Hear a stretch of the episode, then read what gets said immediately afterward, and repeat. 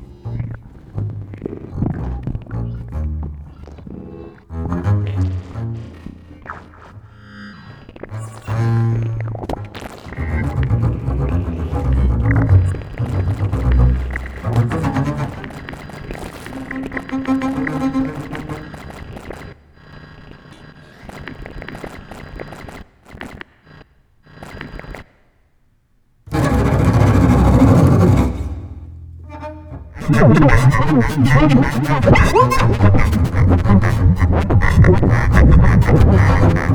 you.